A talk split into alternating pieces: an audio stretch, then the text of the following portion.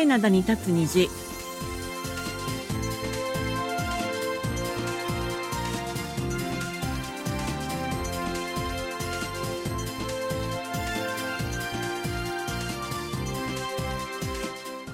リスナーの皆さん、あんにゃんせよ。2月14日火曜日の限界などに立ち2時、丸組の母さんことキムヤスンです。そうなりすことキマーソンです。ソウル市庁前広場に設置されていたスケートリンクが12日の日曜日を最後に撤去されましたえー冬はもうおしまいということですね。それでも今日のソウルの最低気温はマイナス2度です。はい、なんかあの一気に空気がちょっと冷たくなったような朝はねそういう感じがしたんですけれども、でも日中はこう1週間の気温を見てみると2桁台の日がやっとなんかちらほら出てきたっていう感じですよ。おとにかく氷点下じゃない日がね、結構マイナスじゃない日が出てきたんで嬉しいですよね。うん、やっぱり少しずつ少しずつね、うん。近づいてますよね春になってます。春ね。はい。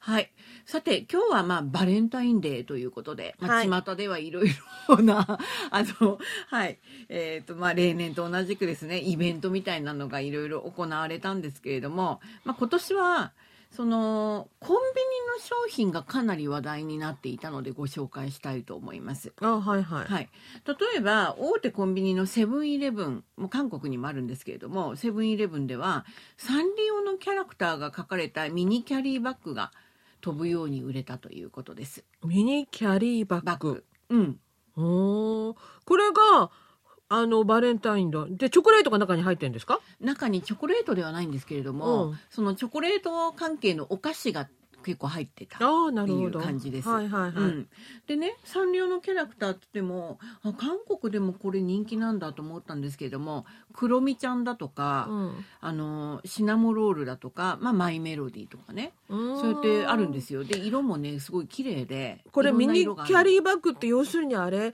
幼稚園生が持って歩くようなあのちっちゃいやつ？はい、あのただガラガラガラってあのうんあのあれがあのあれがついてるやつではなくてあついてないの？小さいやつあるじゃないですか、うん。うん。うん。芸能人が持ち歩くようなお化粧品を入れるようなあのバッグみたいな感じのああれです、ミニです。はいはいはい。うん。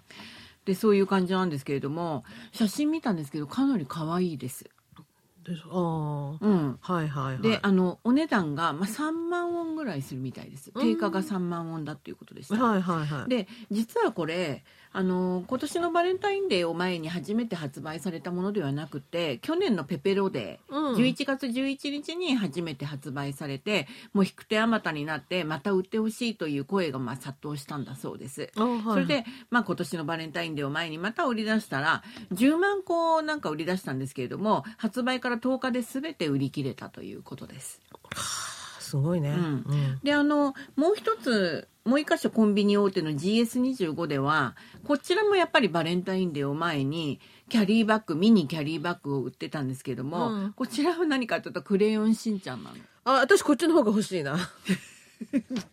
だからこっちもねもうなくて、うん。限定5000個が8日で売り切れたっていう。う。んなるほどね。うんでこちらも去年のペペロデーに初めて売り出したんだそうですけれども、はいやっぱり人気だったということで、はい。またリバイバル。うん。うん、でまああのー来月のホワイトデーにもね GS25 ではしんちゃんコラボの商品を大幅に増やして売り出す計画だという来ことです。一生懸命見てよ。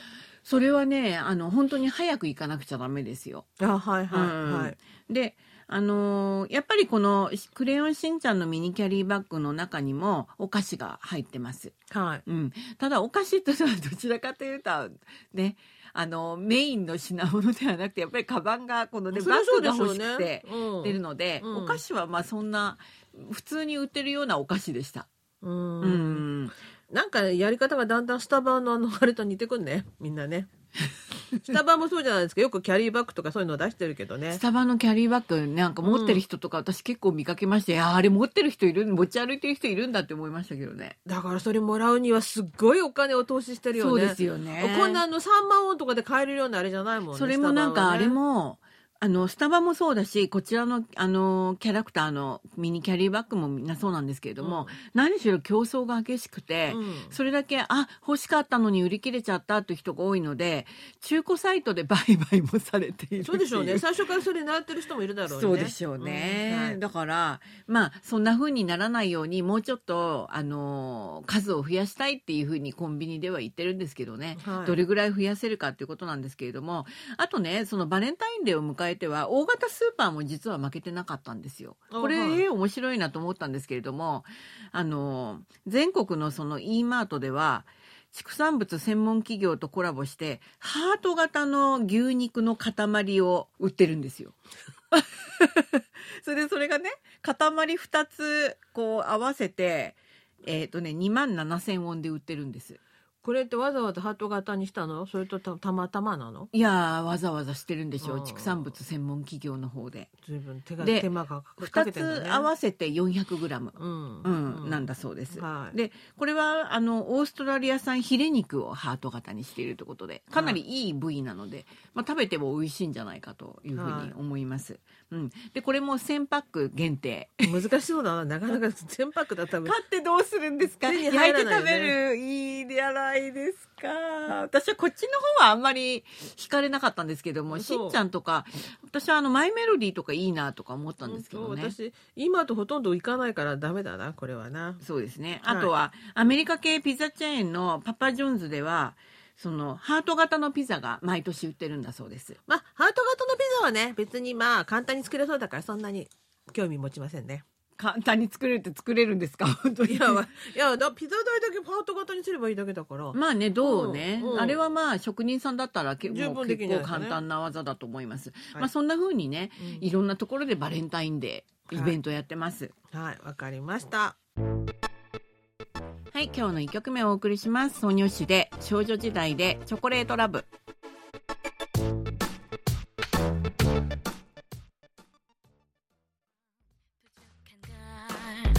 はい、今日の1曲目お送りしました。創業誌で少女時代でチョコレートラブでした。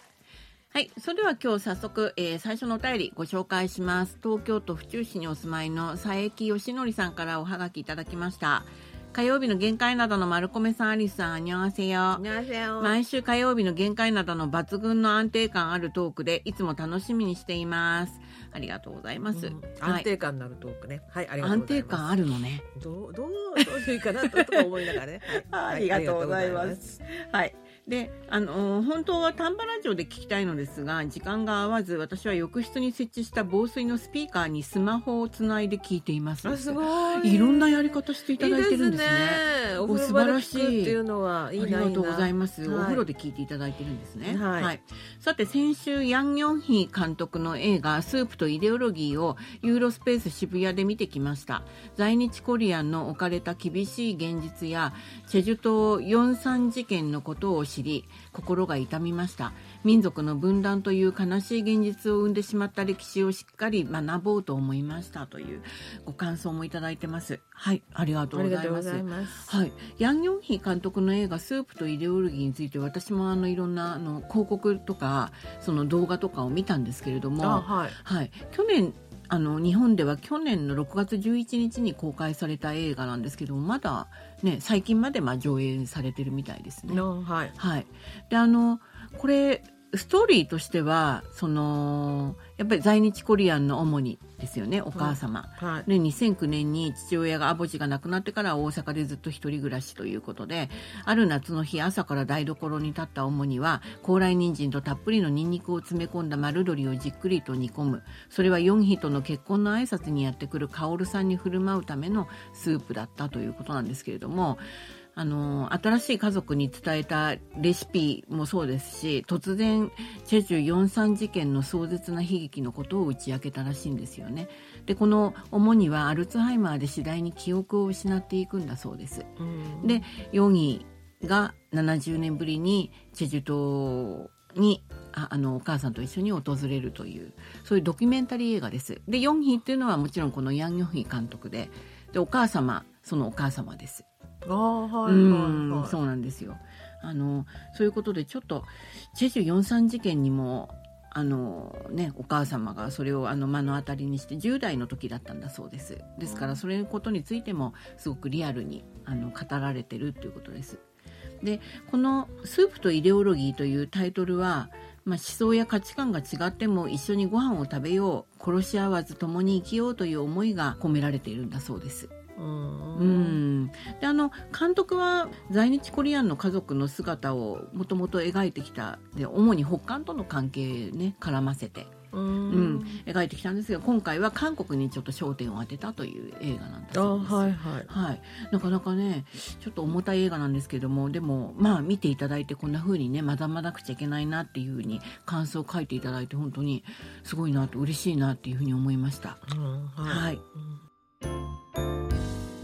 えーとじゃあ次のお便りはい。言っていいですか？はい。えー埼玉県の杉原君江さんからいただきました、はい、えーマリコメさんアリスさんにゃんせよ。先週の放送でアリスさんが東京に行ってきましたとさらっとおっしゃっていましたがお仕事ですか？プライベート旅行ですか？プライベートでした。去年早く日本に来たいとお話しされてたのでよかったですね、はい。日本に来て必ず買うもの食べるものってありますか？私は韓国に行ったら必ず洋服と靴は買買いますデザインがおしゃれなのでということああ、そうなんだ。ありがとうございます。で。ありますか？なんか食べるもの、必ず食べるもの、必ず買うもの。私ですか？はい。か必ず買うものはねもう決まってるのお薬あの、うんね私鼻のアレルギーがあるので、はい。あの 鼻のアレルギーのお薬必ず買ってきますしいろいろありますもんね。ううん。あの日本の薬がいいのでねあと、はいあの風邪薬とか必ず買ってきます食べ物ではね日本の和菓子は買ってくるっていうよりももう食べまくって帰ってきますね 必ず食べるってことですよね。ねはいはい私はえっと必ずプリン食べます。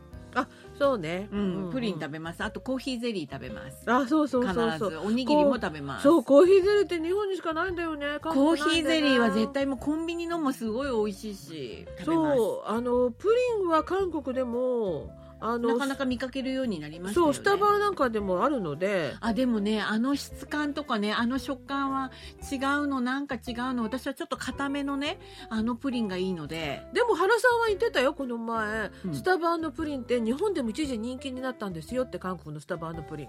日本ではスタバのあのプリンがあの韓国のスタバってなんかこの陶器の器に入ってるんじゃなくて白いのに。そうですそうです、うん、あれが日本にないんだって。で日本でちょっと話題になったっておっしゃってました。それは反対に。あのプリンプリンだじゃなくて陶器のあの器が話題になったっていう声に聞こえるんですけど。まあとにかくとにかくプリンがはい。まあなるほどね、はい。であと私は買ってくるのは引き割り納豆。あはいはい。あれは韓国にはないです。納豆は日本の納豆はまああのいくつか入ってきてるんですけれども、うん。あれ引き割り納豆は韓国にはないっていうことと、うん。あと私は缶ビールと日本酒必ず買ってきます。はい。そういう力が入ってまましたね。す。そうです。はい。またまた行きたいです。で杉原さんは韓国に行ったら必ず洋服と靴買いますとおっしゃってるんですけどはい。我が家の近く高速ターミナルの地下あの地下のアーケード最近本当に日本の方若い女性の方いっぱい来ててそこね掘り出し物が結構ね。歩いてるとね日本語があちこちから聞こえてくるので嬉しいですよね。また戻ってきましたね。なんかね。うん、で多分今大学なんかはあの休みのシーズンなんじゃないのかな。冬休み。とかのねだからそれで皆さんいらっしゃってるのか本当にねソウルの街日本人観光客の若い女性がね増えた気がしますね。嬉しいですよねうん。活気づいてきましたね。はい。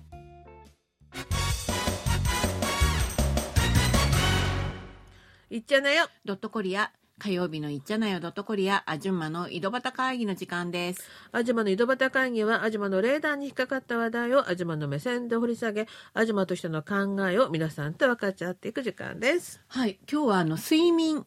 はい。はい。寝ることですね。あじゃあベッドかなんかの話ですか？あのはい。別にベッドの宣伝をするわけではないんですけれども、あはいはい。この睡眠に関する産業が韓国で目覚ましく成長しています。これはちょっと私見たら日本もまああの似たような感じらしかったです。それだけ、うんはい。なんつうのかな。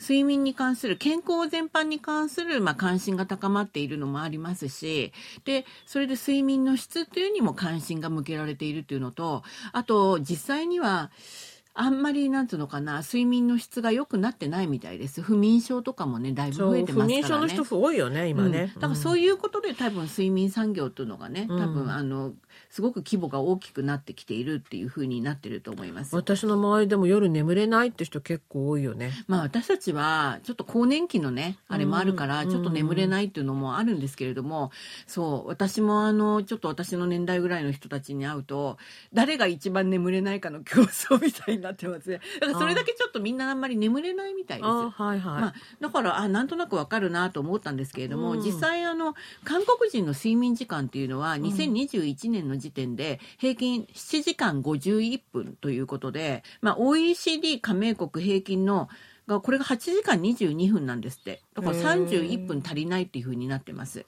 ただ日本はねこれよりずっと少ないみたいでした。そう日本の小学生の睡眠時間、世界で一番短いっていう記事見ました私。小学生がなんででしょうね。韓国だったらほら塾通いとかで短いのかなって宿題が多いとあと塾通いもあるしあと学校の始まる時間が8時15分とかなんでそれに合わせて早いわ。早いんだって。っていうのが新聞出てました日本の新なる聞に。ほどね、うん。まああの大人だけじゃないんですねそれじゃあね。ね。全体的にまあ睡眠が足りないというふうに。でもはい韓国人の睡眠時間7時間51分、うん。結構寝てんだねみんな。私こんな寝てもそれないよ。私もそんなにそうだよね。こんな寝てないよね。そう。私も寝てないです。こんな寝てないです。今はただ2021年の時点なのどんどんどんどん少なくなってはいるんじゃないかとは思うんですけれども。昼間の居眠りの時間合わせてもこんなになってないだろうなって気がしますね。あの居眠りのどれだけ居眠りされてるんでしょうか？はい。はい。えっとですね、まああの睡眠産業っていうふうに申し上げましたけれども、まあ手っ取り早くパッと思い出すのはやっぱりマットレスですよね。あはい。うん、でもマットレスを重視する人も多くなって2011年韓国で3000億ウォン台だったマットレス市場というのが2022年には1兆8000億ウォンに達してるってことでものすごく成長してますね、はいこれだけ見てもね私うち我が家もその一環を担ってます。あなえなんか高いの買ったんですか？高いのなくてあのマットレスレンタルしてますよ。へーそれはどういうことなんです？それは別に睡眠の質を上げるためじゃないくてたやでもマットレスがいいマットレスにしたもんだから。はあそれってレンタルやったらお掃除とかしてくれるね？そうそうそうそう。三ヶ月に一度お掃除して来てくれる。なるほどね、うん。すごい本当になってるじゃないですかそう。ままさにこれよね。でもね、うん。私もあの引っ越しした時にちょっと奮発したのマットレス。やっぱりそういうふうに考える人は多いみたい。多いですよね。うん、だってあの、うんあの一生でほら起きてる時間の方がもっと多いんですけれどもでもうんまあ睡眠の時間というのもかなり占めてるじゃないですか、そうそうそうそう考えるとやっぱりうん。ちょっとまあ奮発しようみたいな感じになって少し我が家もいいものになってます。はい。はい、ところでですねと睡眠といえば韓国の芸能界であの時にプロポフォールを常習使用していた芸能人がニュースになってるんですけれども、うんまあ、最近ではユーアインさんが警察の調べを受けています。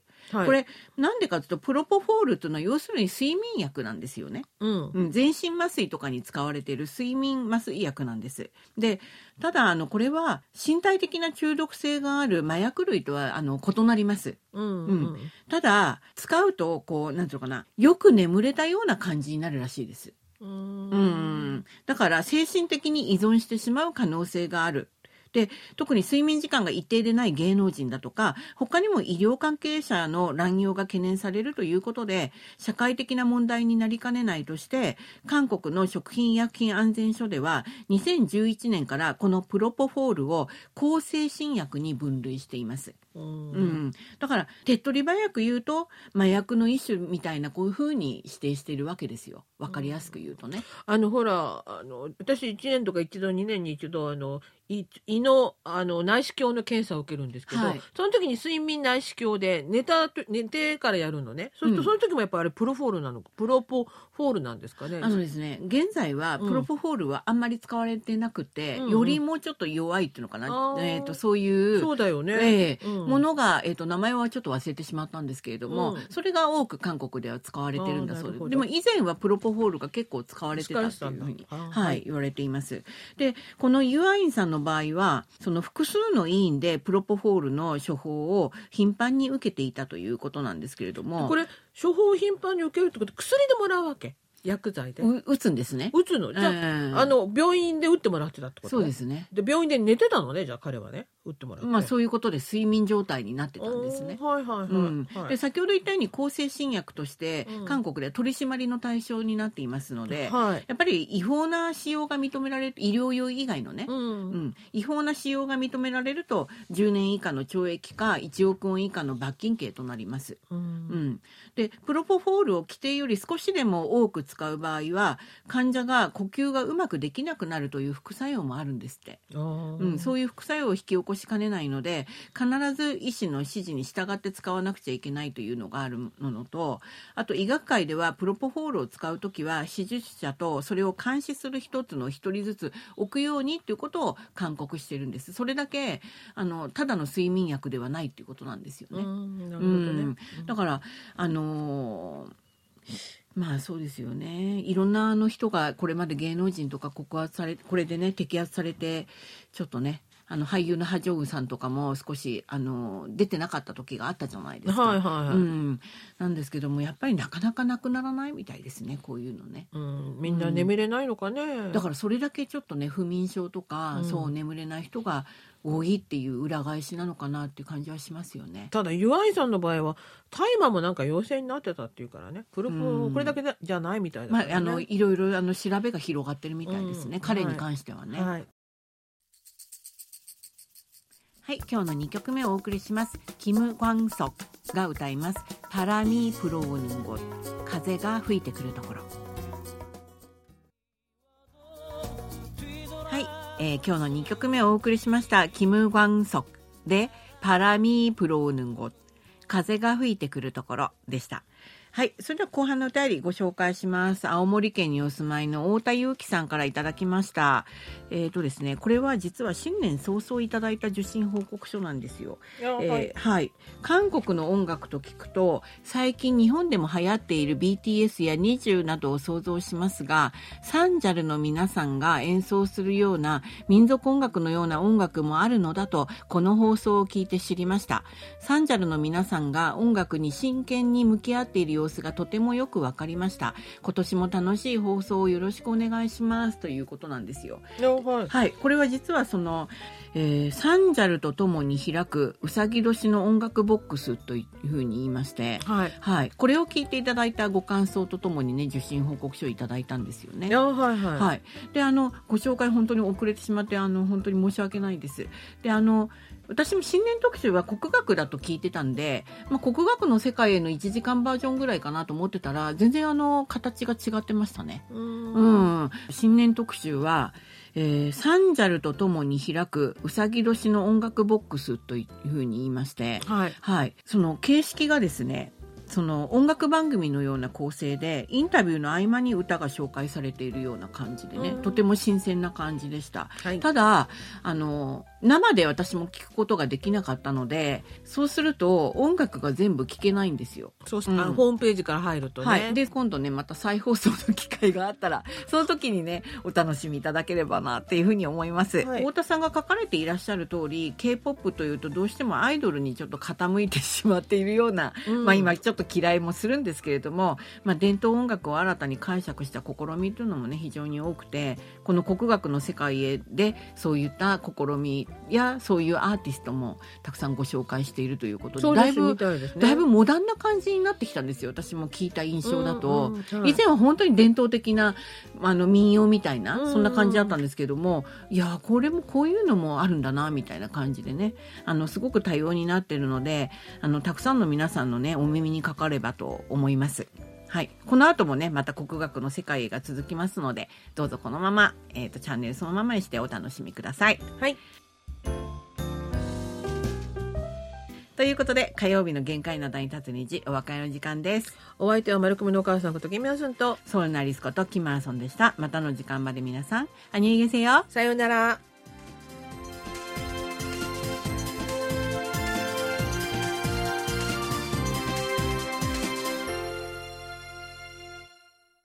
こちらは韓国ソウルからお送りしているラジオ国際放送 KBS ワールドラジオです。